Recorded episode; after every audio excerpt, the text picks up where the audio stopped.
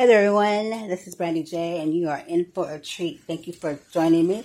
And this segment is my side note messages. I decided to add this on because I feel the need to explain what is going to be happening here, uh, why we are enjoying great content together, right? Or while I am giving you great content. What I have learned with podcasting and audio and everything that you have to make things work, how you make them work. And if you're creative and a thinker and this is a passion and something you love to do, you'll figure out ways.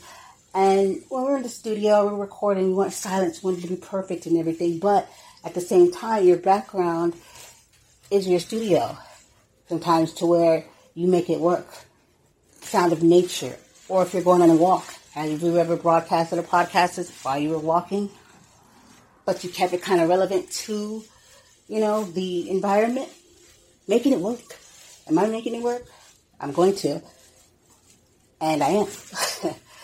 but I wanted to let you guys know where we're going and why we're going there but I'm taking my environment and using it as it is because I'm not in my studio, right?